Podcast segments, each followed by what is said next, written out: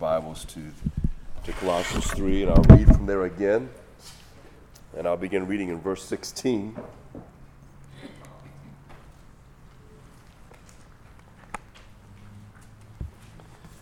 Colossians 3, beginning in verse 16. Let the word of Christ dwell in you richly, teaching and admonishing one another in all wisdom, singing psalms and hymns and spiritual songs with thankfulness in your hearts to God. And whatever you do, in word or deed, do everything in the name of the Lord Jesus, giving thanks to God the Father through him. Wives, submit to your husbands as is fitting in the Lord. Husbands, love your wives and do not be harsh with them. Children, obey your parents in everything, for this pleases the Lord. Fathers, do not provoke your children lest they become discouraged. Bondservants, obey in everything those who are your earthly masters, not by way of eye service as people pleasers, but with sincerity of heart, fearing the Lord. Whatever you do, work heartily as for the Lord and not for men, knowing that from the Lord you will receive the inheritance as your reward. You are serving the Lord Christ. For the wrongdoer will be paid back for the wrong he has done, and there is no partiality. So uh, we'll begin with just a quick review. Uh, it was a couple weeks ago uh, when we last uh, met together for Colossians, and we were looking at primarily verse 16, and we supplemented that with a passage in James, and they went on to, to, uh, to verse 17. So, again, as Paul has been describing how it is that we are to live as Christians, the way that this is going to happen, the primary way that God changes our hearts, uh, the primary way that He helps us to mature as believers. Uh, remember that maturing as believers means that you will be obeying more often, it also means that we would desire to obey what the Word of God says, we'll desire to think in the way that God wants us to think. It also means that the way that we make our decisions, as well as the decisions that we make, will be more in line with the Word of God. It also means that uh, emotionally we will begin to change. It doesn't mean the emotions go away, but number one, we don't allow our emotions to control us which again is not another way of saying we don't want to have strong emotions. Some of us have very strong emotions, and that's not necessarily sinful. However, we do not want to allow our emotions to control us, which would include also things like being so overwhelmed or feeling so overwhelmed that we begin to despair or we begin to doubt God. Um, and so, as we grow as Christians, all those things are going to be addressed um, as, as we grow. And the way that's going to be done again is through the Word of God. That's why we emphasize reading Scripture, studying Scripture. Everything is based on that because that's what God has spoken uh, to us. It's what He wants us to know about Him, what He wants us to know about His will, what He wants us to know about ourselves, what He wants us to know about the world around us, everything. So he, he goes through all these different ways of how the Word of God is going to dwell in us. The idea is that it dwells in us richly. That means it's flourishing within us. And so it's done through teaching, admonishing, uh, with teaching and admonishing one another in all wisdom, singing psalms, hymns, spiritual songs, with thankfulness in your hearts to God. So we're teaching the Word of God. We are encouraging and correcting each other with the Word of God. We're doing so using the wisdom that God gives us. And then also we're doing this by singing. So the, so the Christian songs that we sing, whether we're singing the Psalms or singing from Scripture itself, or individuals have written songs about God, the Bible, and all those things. All those things are, are done to help to teach us, to encourage us, um, to, uh, uh, to rehearse in our hearts and minds really the acts of God as well as the things about God that are true. He tells us to do so obviously with thankfulness. The idea is that we are to be grateful to God because of all that He's done for us. And then once He does all that, He wants to make sure that we don't just become individuals who know a lot about the Bible. The idea is that we're living that out. Um, and so that's why he says, in whatever you do. The idea is that there's no exception to this. So it doesn't matter what your job is, it doesn't matter what your relationships are with other people, it doesn't matter what your hobbies are, it doesn't matter what your day to day routine is. Um, it doesn't matter if you're doing things that people see you do, or if you have a job, or you do things that no one sees you. The idea is that you do it for the Lord. We do it for His glory. We do it to honor Him. We do it so that others will speak well of God. That's the whole idea. That everything we do, uh, again, whether it's what we say or, or our actions, we do it in the name of the Lord. To do something in the name of the Lord means you're doing it because of who that person is. That's, that's the That's what's behind that phrase, the name of the Lord. It's because of the person of Christ. Um, so when someone says, uh, um, well, I know you're a Christian, so I guess you go to church because you have to. Say, well, no. In one sense, I do because I want, but I want to obey God, so I want to go there, um, and I do it because of who Christ is, because of what He's done for me. That, that's the idea. I want to worship Him uh, because that that's it's because of who He is again, because of all that He's done. It's always centered on Him, uh, and we want to make sure that we're doing this. That's to be our mindset. So that's going to be developed. So we do want to consciously think about that, but at the same time, it is also going to be developed in us to where it becomes more natural as we mature as believers. So again, being immersed in the Word really is the key to that. Um, we really cannot over stress that enough um, because it's so easy to live your life, especially as we get older, to allow various responsibilities that we have to take over our day to day routine. And it's the next thing you know, we have no time or we haven't made time. What we do know about human beings is this is you will always do what you want to do. That's it. You will always do what you want to do. Uh, and you will make time for what you want to do. It's going to happen. You will make time. If you really want to do something, you will make time. Uh, and uh, that's why everybody knows this when we talk about how we don't exercise everyone knows what's really going on. when you say, Oh, I just don't have time, you know, we go, Yeah, I know. and what we're thinking is, because I'm not making time either. Uh, but anyway, uh, but the thing is that when it comes to this, which obviously is extremely profitable for us, um, it's a discipline that we do need to work on. And it is hard because Satan doesn't want you to do that. Right? So he's going to work against you in whatever the way is. And so we've got to find a way to work it out uh, and to make it happen. And then again, he adds to that at the end, giving thanks to God the Father through him. So the idea is that, we're, that we are to be grateful. It is, it is a choice to be grateful uh, to God. Um, so it's not necessarily something that's just based on circumstances. Um, we want to make sure that we are developing that within us, within ourselves. So the, uh, the last uh, one of the one of the quotes I gave you was the diligent and prayerful reading of God's holy word is a great means of increasing and promoting spirituality of mind. So when we say the spirituality of mind, that's really that, that, that's where our attitudes come from, what we think about, what we dwell on. You know, everything goes through your mind, and and the Bible, especially the New Testament, places a lot of emphasis on the mind, uh, and so the Word of God definitely works in conjunction with that. So um, we will skip James because we've already gone through that. And uh, uh, move, to, move to verse 18. So when it comes to verse 18, we now get to the part that some people don't like, um, or we get to the part that's really come under fire from a lot of people, both within and outside the church. And so it reads, beginning in 18, Wives, submit to your husbands as is fitting to the Lord.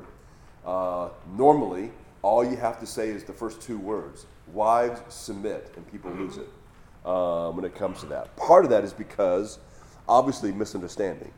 Number one, in our culture, there is this idea that to submit to anything is demeaning.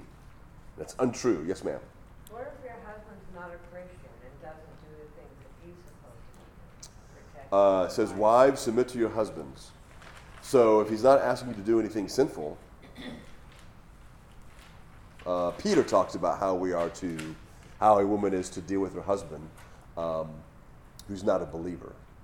Uh, the idea is obviously to pray for him, uh, and it's and it's also you you seek to win him without talking to him about the Bible, unless he brings it up. If he brings it up, do whatever, do say whatever you want, uh, but but you're not going to nag him. You know that's the idea. He's he's going to because he's going to naturally resist that for many reasons main reason he's a non believer. Um, so that requires a great deal of prayer for yourself to endure. Financially, like, Mm-hmm. like my husband is not financially responsible Right. at all. Mm-hmm. And so we wouldn't have a house. if it was- Right. Well, remember now, submission. Okay, when it comes to that whole thing of submission, all right. So there's people who have sometimes a big misunderstanding. So I've I've talked to couples before, and I've had the guy tell me, he says, Well, now, I'm not good with numbers, I'm not good with the money, but I know the Bible says that I'm responsible. I said, Well, you are. I said, But is your wife good with, with that? He goes, Oh, yeah, she's, a, she's an accountant, you know, over at her job. I go, Well, then give her the books. I said, If she's, let her handle the money. If that's what she does good at, she wants to do it. Her submitting to you has nothing to do with being smart and taking advantage of the gifts and abilities you both have. All right, now, you still have responsibility for what goes on. You know, he does. But if she handles the money and handles it well, by all means, let her have it. Um, that's not, that's an, that's an American thing that men in our culture used to think back in the, actually the 1800s, 1910, 1920, 1930. You know, the man was like the boss, like he was the daddy. That's, that's not biblical. Um, so, yeah, the Christian church sometimes has done a lot of disservice to causing a high percentage of the very bad reaction that our secular society has towards marriage. Right, on me handling the money takes a lot of pressure off him because he's no good at it. Yeah, yeah. I guarantee you, if Cindy was an accountant, I'd, I'm giving her everything. As long as she gives me a book allowance, I'm good. No. All right, so. Uh, A lot better. yeah, yeah, yeah, yeah. All right, so uh, wives with your husbands again as is fitting with the Lord, and husbands love your wives and do not be harsh with them. So we won't read on uh, uh, further than that because that will that will take up the rest of the evening. So let me tell you what w- William Barclay said. Uh, he's commenting on the verse, "Wives submit to your husbands." And he says, on the plight of women in the ancient world, this is to give us a historical understanding of when Paul wrote this, what women in the ancient world were facing. He said, under Jewish law, a woman was a thing. She was the possession of her husband, just as much as his house or his flocks or his material goods were. She had no legal right whatever. For instance, under Jewish law, a husband could divorce his wife for any cause. The wife had no rights whatever in the initiation of divorce. In Greek society, a respectable woman lived a life of entire seclusion. She never appeared on the streets alone, not even to go marketing. She lived in the women's apartments and did not join her menfolk even for meals. I don't know whose phone that is. Oh, yeah? Where is she? In the basement. Hmm. Okay. We'll wait for the song to finish. okay. All right. So uh, anyway, she never appeared on the streets alone, not even to go marketing. She lived in the women's apartments and did not join her menfolk even for meals. From there, uh, there was demanded a complete servitude and chastity. But her husband could go out as much as he chose. He could enter into as many relationships outside marriage as he liked and incur no stigma. Both under Jewish and under Greek laws and customs, all the privileges belonged to the husbands and all the duties belonged to the wife. So that was the normal view. There's many other societies who view that way. I know in Hawaiian society, uh, the men would get the food and the men would cook the food. Women did not. Then the men would eat, and then whatever was left over, the women and children uh, would uh, would get what was left over. Uh, the women would have no say in anything. Um, there, uh, and as you kind of work your way throughout the world, there's a lot of that kind of thing going on. Women were viewed as property. Um, they would be sold and traded like cattle, that kind of thing. Uh, the Bible was very, very instrumental in changing that. Uh, as people became Christians and became exposed to the Bible uh, and to the gospel, uh, realizing that both men and women were created in the image of God uh, and that they were equal in everything, uh, even though there are some differences in the roles. That, that caused many societies to begin to change laws, to change their customs based on really what the Bible was saying.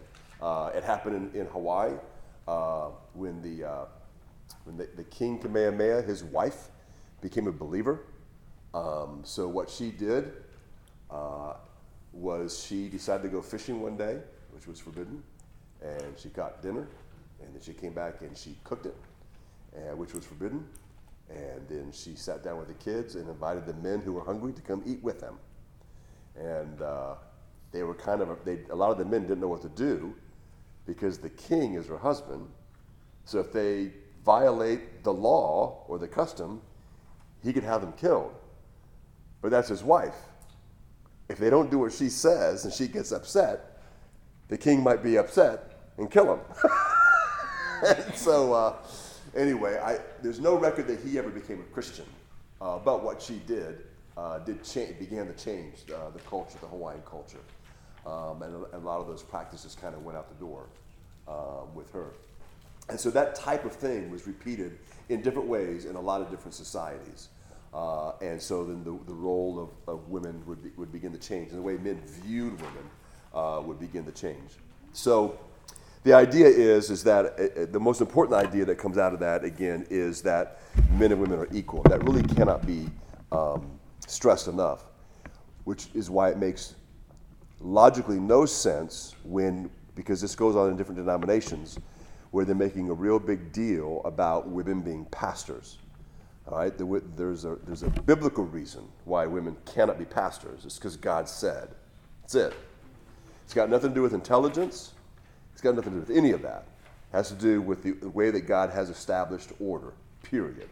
Uh, and we are to submit to that. So technically, we don't have to have a reason uh, to, to um, say why it should be one way or another. God said is enough of a reason. Uh, if you were here Sunday and we're talking about when Eve was being deceived by the serpent, remember that when he was deceiving her, she had enough of God's revelation to resist that temptation. All she had to know was what she did know. God said, Don't eat of the tree of the, in the middle of the garden. That was enough. But what did she do? Well, she, in a sense, she began to think for herself in the sense that she wanted to think independently of God. So she took what God said, and then she took what Satan said, and apparently believed she had the right to determine the course of action instead of just obeying what God said. And so then she made her decision, which was sinful. So when it comes to submission, uh, as I've kind of already mentioned, sometimes individuals get it wrong when it comes uh, to submission and the idea of how the relationship works. So let me read to you. Uh, sometimes John Piper can write things in a really good way and, and clearly communicate uh, some things. And so here's something that he wrote. He said, according to the divine pattern, wives are to take their unique cue from the purpose of the church. As the church submits to Christ, so wives are to submit to their husbands. The church submits to Christ as her head. The basic meaning of submission would be recognize and honor the greater responsibility of your husband to supply your protection and sustenance. Be disposed to yield to his authority in Christ and be inclined to follow his leadership. So then, uh, I'll give you an example of this. So, when uh, some of you know I grew up in Hawaii. That's where I was living before I moved here. So I was serving as a chaplain in the jail, and through various sets of circumstances, somebody was going to have to either move or, or leave the ministry, and I was willing to move. And so I was talking to Cindy about moving, uh, and of course Savannah was on the top of the list, so that was that would have been the destination. So when I talked to her, what I did not do is say, uh, I've told my boss that I want to keep doing the work of the ministry, so we're moving to Savannah. So start packing. That's not what I did. I didn't give her an ultimatum or give her a command or an order. I said, What do you think? What do you think about us moving from Hawaii? And so we talked about it. I wanted to know what she thought. I wanted to know what she felt. I wanted, I wanted a full discussion. Why? Because we're equal partners in this marriage. Both, both people matter. Okay? Now, she's good with this, that in the end, I got to make the final decision because I'm responsible.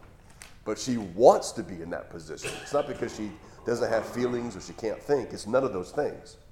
So the idea here then is not, people get caught up when it comes to submission as to somehow that means the husband's the boss or he's like the master. It's just none of those things. It truly is a partnership uh, in every way they are to create together this a new life together.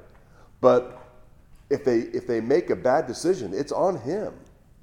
So they both, so this idea that a woman doesn't have input or somehow her opinion doesn't matter as much, that's just a wrong way of approaching it. And then, of course, the world, sometimes their views are skewed. Uh, and even if they, if they heard me to say, but in the end, the husband is still responsible to God, they're, then they're going to say, well, then both their opinions aren't the same. His is 51% and hers is 49. you can say whatever you want. In the end, that is what God has said, and that's how we have to live. That does that is a good thing in one sense uh, for the woman, um, because that then means that if your husband blows it, it's on him. God holds him responsible, um, and uh, um, she's off the hook in that sense. Yes, ma'am. Does it change if there is abuse or infidelity? Well, that okay. That uh, now we're talking about what ends a marriage. So that would be that's that's that's different than submission in a relationship. Um, now the church has blown it in the past, where when there's physical abuse, the church or pastors have told women they need to stay home. Now I'm not advocating you go and divorce him because he hit you, but the idea that you just stay there and let him hit you, that's not right either. Uh, now what a church should do is actually step in all right, and be involved. That's what helps to end the situation. It's not like where I say, well, Pam, you can't leave, so, you know, learn how to protect yourself. That's not the right attitude, right? Um, and it would be wrong for you to say, well, you just need to leave. He's a bum and you need to divorce him. So, but if I say, but if I was to say um, to her, uh, A, this is serious. Do you think you'll be safe tonight? Let's say she says yes then I would say, in this situation, I say, well, Tom, I'm going to talk to Tom. We'll be there tomorrow. And we're going to show up. And we're going to talk to John. And we're going to begin to, and to let him know this is wrong, it's inexcusable, but we're going to do everything we can to help.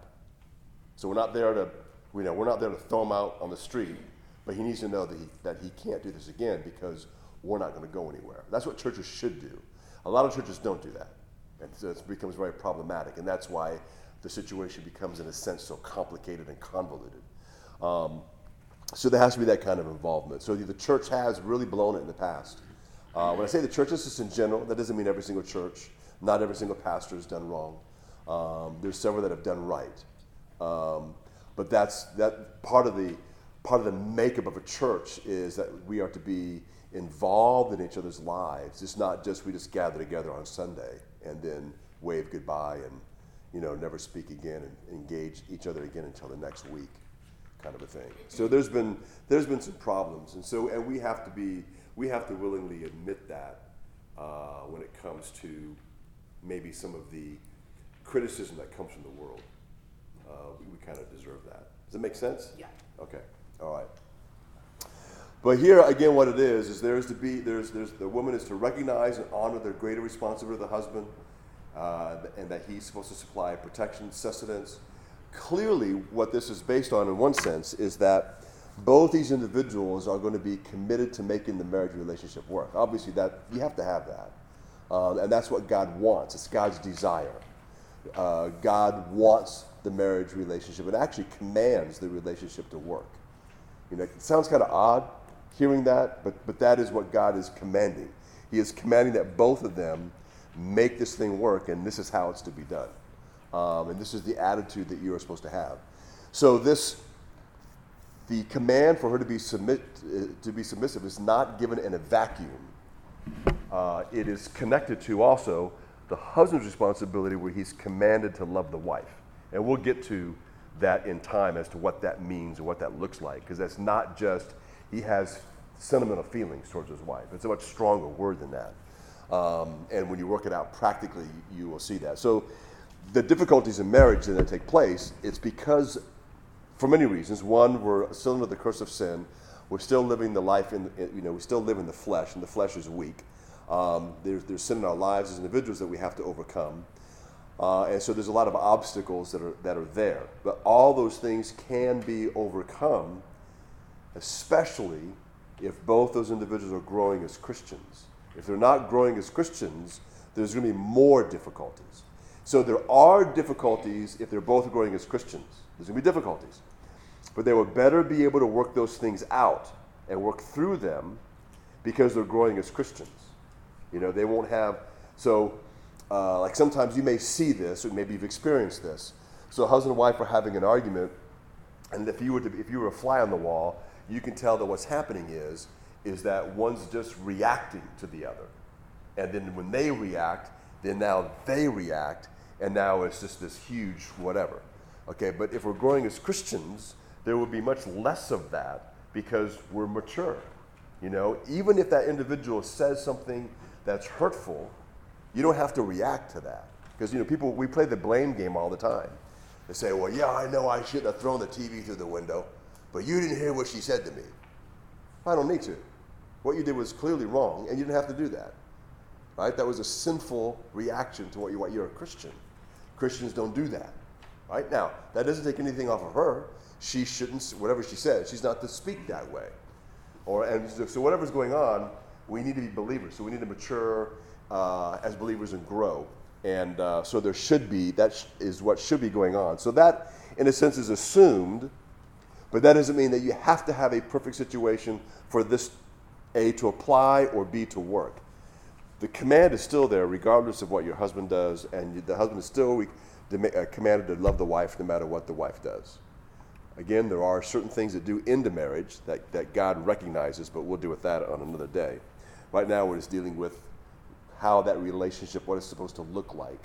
Um, so, when it comes to these things, some things that people get kind of hung up on is people ask questions like, well, what do you do if the wife knows the Bible better than the husband?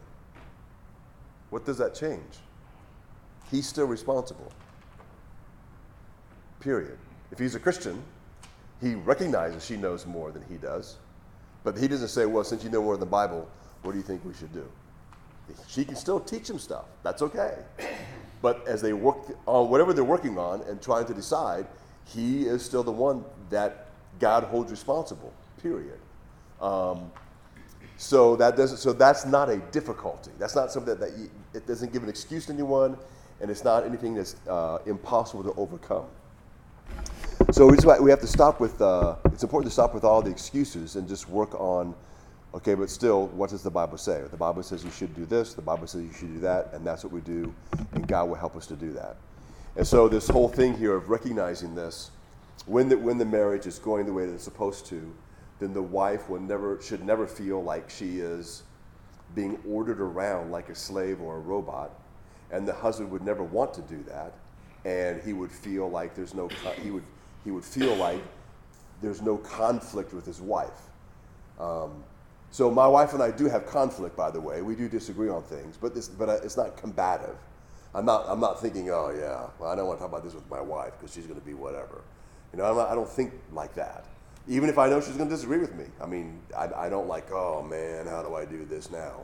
You know, it's not, it's not to be that way.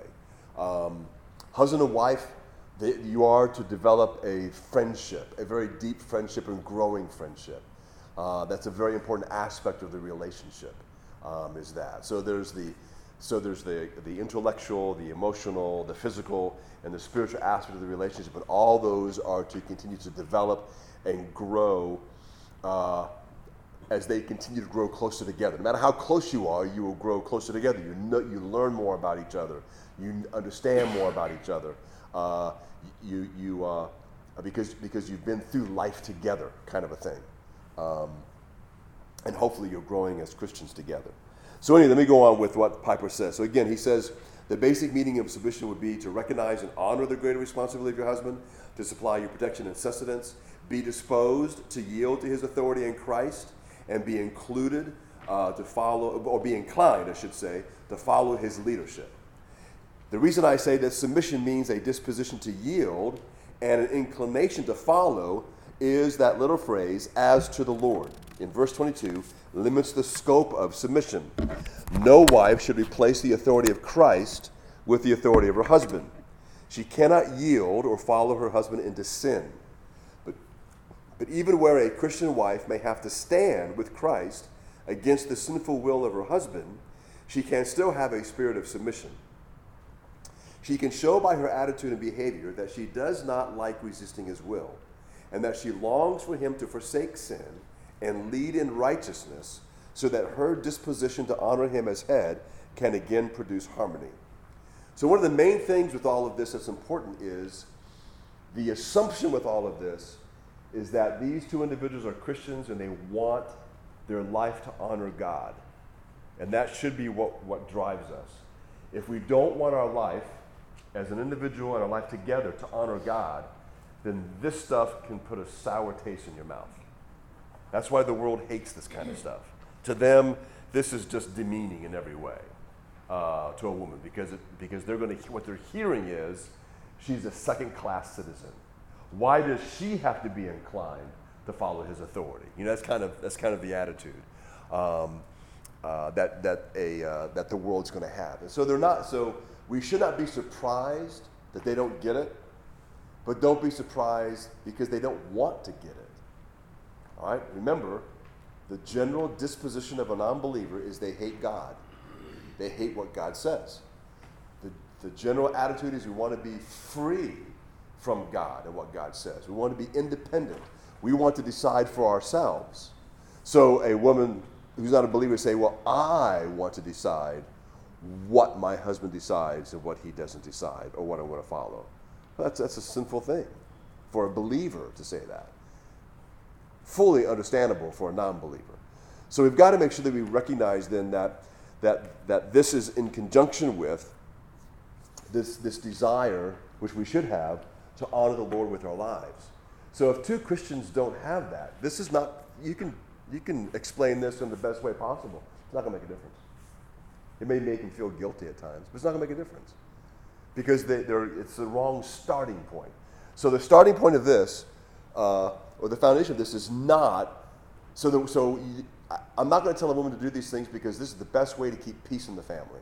Okay, that's not why you're doing this. It may keep peace in the family, but that's not what the motive is.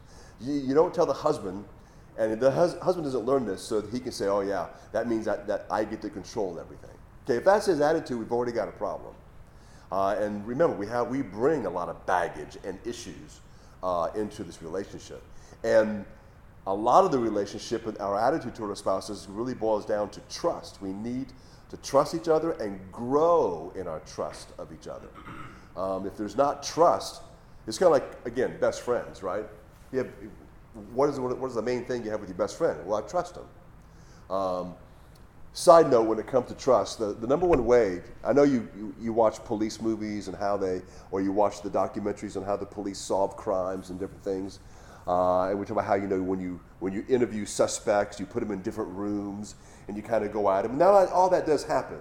But there's another ploy they use when you can't get them to speak. And it's a very simple one.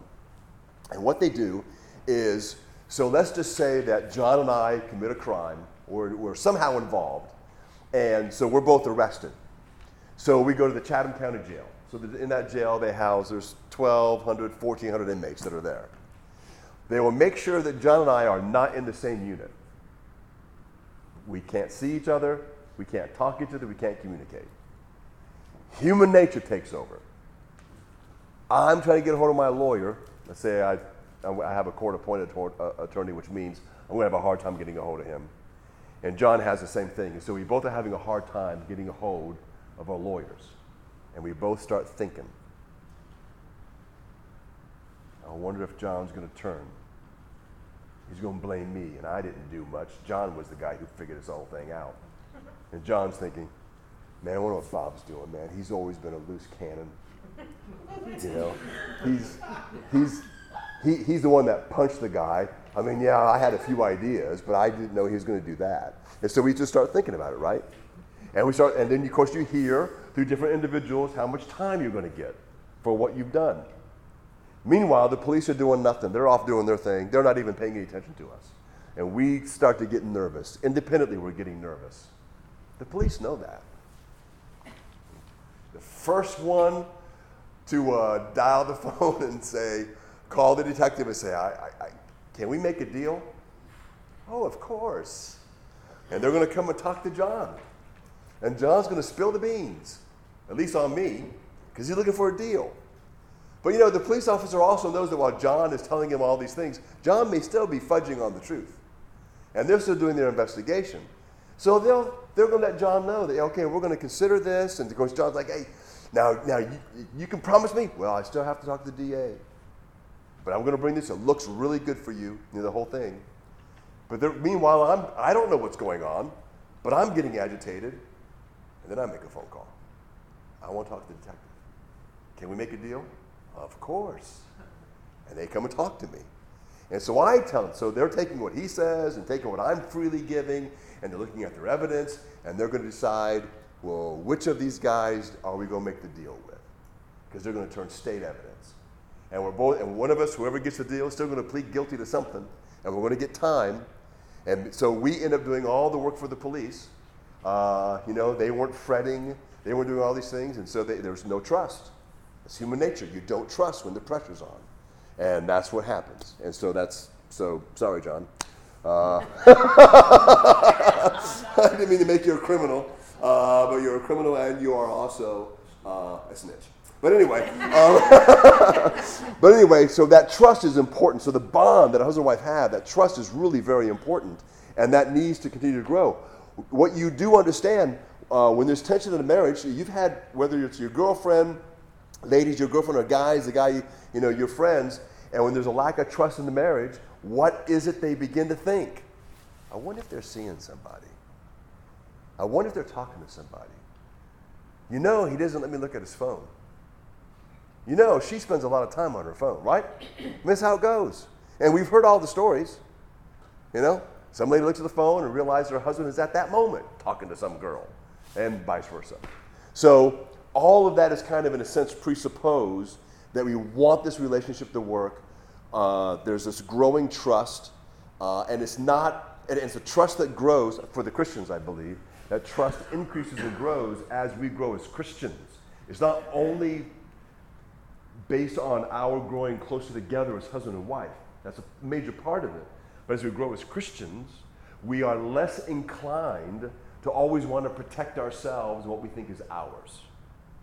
It's not going to bother us as much. All right? You know, because we know that marriage, we're not splitting everything 50 50. That's not what we're doing. No one, you can't do that in a marriage. It doesn't work. Um, one of the great things is when Sue and I share a meal, it's wonderful to know that we never, we never split it down the middle because she can't eat that much. and I'm happy.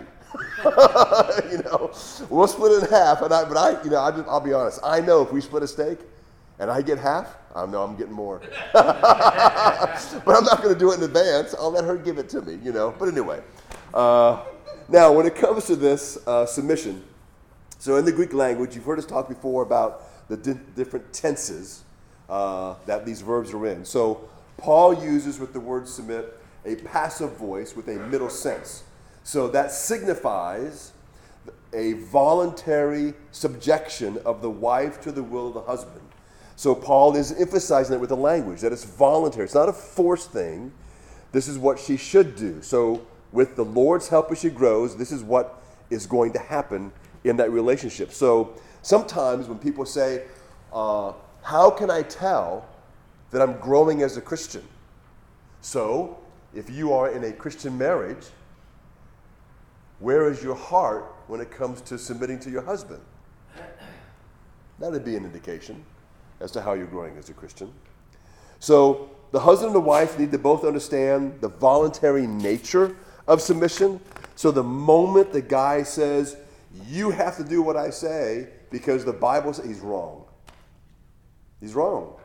He, he can't say that. He shouldn't say that. And it's unwise to say that. Uh, because that's not, because I guarantee you, if you say, the Bible says you have to do what I say, I guarantee you what she won't do. You're right. I will. She ain't saying that. Uh, she's going to she's to resist uh, when it comes. So again, the idea then is that uh, there's this voluntary nature, um, and so we want to make sure we're not misapplying this. So uh, we, need to exa- we need to accept uh, the place that God has assigned us, and we need to basically kind of keep to our position. So there's various roles in marriage, there's various roles in life. All right, so uh, I am the pastor of this church. What that doesn't mean is it doesn't mean I'm the boss. Now, Baptist churches, they used to think that. Uh, it's wrong. So I'm not the boss, okay? Uh, now we, we have elders. Whether we have two or 18, we have elders. Uh, so authority is shared. I may be the primary voice because I'm the guy preaching, but that doesn't make, in a sense, my vote more. Doesn't mean that, okay? I can't tell people what to do on, on any level. I can tell people what God says they should do, absolutely. But I'm not the boss in that sense. I need to accept all the parameters that come with being a pastor. And that includes that. It also includes me being accountable to the elders and being actually being accountable to the church. Right? The, I, the church has a right, in a sense, I guess you would say. I'm not sure how to, the best way to word this. But there's this idea that they, that they have a right to look at, examine, and question the way I spend my time. I may not like that, but tough. They have a right to do that. Right? They have a right to ask me, well, what do you do during the week? I shouldn't take that personal. They have a right to ask that. Um, they have a right to ask why I may be doing certain things a certain way. They have a right to do that. Uh, I have to be, uh, so I, I, can't allow pride to get in there like, I can't believe you're questioning me. You know, that kind of thing. That would be wrong. So there's that, so in that role that I have as a pastor, there's all these different things where there's accountability and responsibility, and it's the same thing that it is in a, in a marriage relationship, the same thing it, that it is in every relationship, uh, regardless of, of what that relationship, you know, what the parameters are, whether it's marriage or employee, employer, or, whatever, or a partnership in a, in a business or what have you. So we want to make sure that we're approaching this the right way and we recognize um, these things. So again, Paul's command is given in the context of the initial command, which was at the beginning of Colossians, which was what? To keep seeking the things above. So that's never put to the side. We want our relationship to be one that honors the Lord. So in my relationship with my wife, I want my wife to be happy. That's not sinful. I want her to be joyful. That's not sinful. I want her to have nice things, especially if I can afford them. That's not sinful. But I also want my marriage to glorify the Lord because that's, that's the context of all. That's what God wants.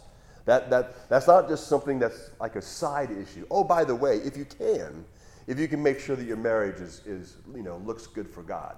No, that's what it's primarily to be. All those other things will come with it. Uh, so God is involved in every aspect of our lives as Christians. And God does want what is best for us. And so there is much joy in marriage, but it's not always smooth sailing.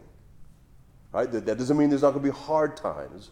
Whether you're going through hard times together because maybe you've hit financial straits or because you're having hard times with each other. That's going to happen. But it's how we work it through, how we, how we apply the Word of God, how we continue to grow, those kinds of things. So, a, a wise woman then is going to be one who will accept basically the relinquishing of her rights uh, for the things of God. I mean, that's part of that process. It's, so, again, I'm not trying to talk out of both sides of my face where I'm, I'm somehow saying that they're both equal, but they're really not. They really are, but the roles, again, are different. Um, and having the responsibility on you does mean you do have to make certain decisions. And if there's disagreement, there will be times when the decision will have to be made. But not every decision is that important. So, for example, uh, I mean, obviously, this, is, this would be an exaggeration. Uh, but if the husband and wife are trying to figure out where to go out for dinner, and he doesn't want to make the decision, that's not, that's, he's not abrogating his responsibility. Uh, he says, I, you know, because when we go out to eat, it's like what, like what happens with a lot of husbands and wives. I don't care. What does she want? Well, she doesn't know. And so I always, you know, I always say, let's work it backwards. You know, where do you not want to go? and, we, and we start going that way. All right, and in the end, it still can be difficult. So, but the point is, is that it doesn't mean that then the husband has to make every single decision. It's not, it's not that. Um, but there are, obviously, we can tell which ones are the big ones that have big implications. Where you're going to live, where you're going to go to church. That's a big one. That's on the husband, just so you know. You go to a church that's weak on the word, it's on the man. God holds him responsible for the lack of growth in his life, the lack of growth in his wife's life, and the lack of growth in their family's life. God holds him responsible for that. He's supposed to do better, period. He may make a mistake and make a decision in ignorance. That can happen. But there's also this, uh, there's always an ex- expectation that we what? Grow as believers. And sometimes we grow and realize, you know what? We need to go somewhere else. Now, that has caused difficulties in marriages before. The wife may say, My friends are here. I don't want to go anywhere else. So he needs to work hard, both through prayer and trying to explain to her why it's important. I don't think he can back down from that. Now, that doesn't mean that he basically kidnaps her the next week and they go somewhere else, but he does need to work toward that. I will tell you, we had a, a couple here that joined our church. This is years ago. The husband became convinced that they could no longer go to the church they were going to because they were, it, w- it was not as biblically based as it should be. I'll just say it that way. She was not happy. She was not happy at all. And so she came with him here extremely reluctantly. He had come by himself the first few Sundays, and he thought we were the bomb. He told her that didn't matter. Her friends were at the other place. Well, I didn't know all that, but on the first Sunday that she came, when they, when they were leaving, he introduced me to his wife. He said, oh, I said, hey, it's so nice to meet you. And I shook her hand. And she looked at me, she goes, yeah. I kid you not, that's exactly, now we, she laughs about it. She just cracks up about it, but that's, it was just, yeah. it was, you could just tell, yeah, it's going to be a long, long afternoon for this guy. Uh, but, she, but he prayed for her. He, he wouldn't stop, and eventually she actually recognized the difference. And she also then began to grow as a believer. And like I said, now she, she, she recalls that actually with great joy and just laughs uh, at what took place. Because she's a very different person. He's a very different person than they were. So, but again, God holds them. So those are, so there are certain decisions that are obviously have greater consequences, and that does fall on the husband, and he's got to find a way to work it out. But again, it's always easier if they're what if they're both growing as Christians. If they're both growing as Christians, it's going to be a lot easier. But a lot of times, it's not the case. Or one of them may be lagging way behind the other one, and that can happen as well. I mean, we, as you all know, we meet people all the time that are in different stages in their life in their development as a Christian, and not everybody is thinking as a Christian like they should. Um, and so we just need to recognize that. So I just want you to understand again that there's going to be disagreements and maybe even, in a sense, of turmoil in marriage. Uh, but that doesn't mean that the marriage is bad or it's going south. It could mean that, uh, but there's a way forward. But the way forward is not then to demand these things here and start, you know, putting it in the face of your spouse. When you, uh, the husband needs to lead as Christ leads, and you notice that in the life of Christ, the, there was one group of individuals, well, actually two groups, but primarily one group that he was hard on. that was religious leaders. He called them names because they should know better. When it came to the common man, very patient, very kind. Um, the woman that was caught in adultery, he didn't call her names. He basically said, "Where's where's the accusers?" And she said that only you're only you are here. And what did he tell her to do? He didn't say it's okay. He didn't tell her it was okay. He said he said that she was free to go basically, but no more sin. He still told her the right thing, but he was very gracious and kind with her. But man, when it came to the Pharisees, man, it was like whoa and boom, seven of those things in a row. You know, judgment's coming on you. You guys are hypocrites. You guys are like a whitewashed sepulcher. I mean, back then, I mean, when he was talking to them that way, and that was like he was putting them down, put them in their place. And he wasn't putting them down just to put them down. He was calling them into account. So you, so you can see that Christ dealt with individuals differently in those ways, um, and there was no sin there. So again, back to uh, back to this. Uh, the idea then again is that we recognize what it is that we should be striving for, what it is that we want, and and it needs to coincide with what the Scripture says. So again, if the woman then asserts her independence from her husband, then that is going to adversely affect the things above that it's supposed to be submitting to, and that's and that's a big deal, um, and and that's why it's a problem. The, the Greek word for submit is hupotasso, uh, and I'm probably saying it wrong. So, again, uh, in that verse, that word is also present tense, which indicates that it's an attitude or a mindset of willingness to submit to her husband, and it's to be her constant practice. So, that's the, the way that it's always supposed to be. It is an imperative, which means it is a command, so she has no choice. As I already mentioned, it's, it's a passive or middle voice, and that depends on the various Greek texts that you use. So if it is a passive that indicates that the action on the subject comes from outside, uh, so you're being submissive in response to what God has said. If it's a middle voice, that means that the wife is initiating the act of submitting. Uh, both, it, it, it's always in conjunction with, with, the, with the influence of the Lord. So I, I think in this case, whether it's passive or middle voice doesn't matter. Uh, but the idea is that the wife is choosing to put herself under her husband. Uh, she's not doing it because she feels she's being forced to. Um, that's what's being stressed here in this. So, again, this is clearly a, a, a, relationship that's built on trust, mutual love, and respect for both the Lord and for each other. That is what God wants from that relationship. And if, and if that's what's being developed, then there's going to be a, a good friendship, a growing friendship. Um, and it is very sad uh, when, when that's not the case. Uh, there's a lot of individuals, male and female. Uh, oftentimes, it seems to be more on the female side where there's just a lot of suffering because the marriage is not what it should be. A lot of hurt, a lot of betrayal, uh, that kind of thing. So, the answer is not for her to leave, and it's not necessarily that she just resigns herself to living a life of misery. I don't know how long the misery will act, but, but we do, it's important to, to go to the Lord in prayer and ask for the Lord to intervene. Ask for the Lord to work on his heart. Uh, not because you want to be able to go spend a bunch of money at the store, uh, but that you want God to, to work in his heart to make him the man he should be. And, and so you want to pray for him. You want to be his advocate um, uh, in that sense and, and uh, uh, plead with God. And I, sometimes I, I think that we, uh, a lot of people do this because it's a human thing. We don't really pray enough. We don't pray in faith. We don't really believe that God, and of course, because we're Americans, we, we say, Lord, I've been praying for three days and He's the same. You know, we want it like now. Uh, and it may not happen in three days.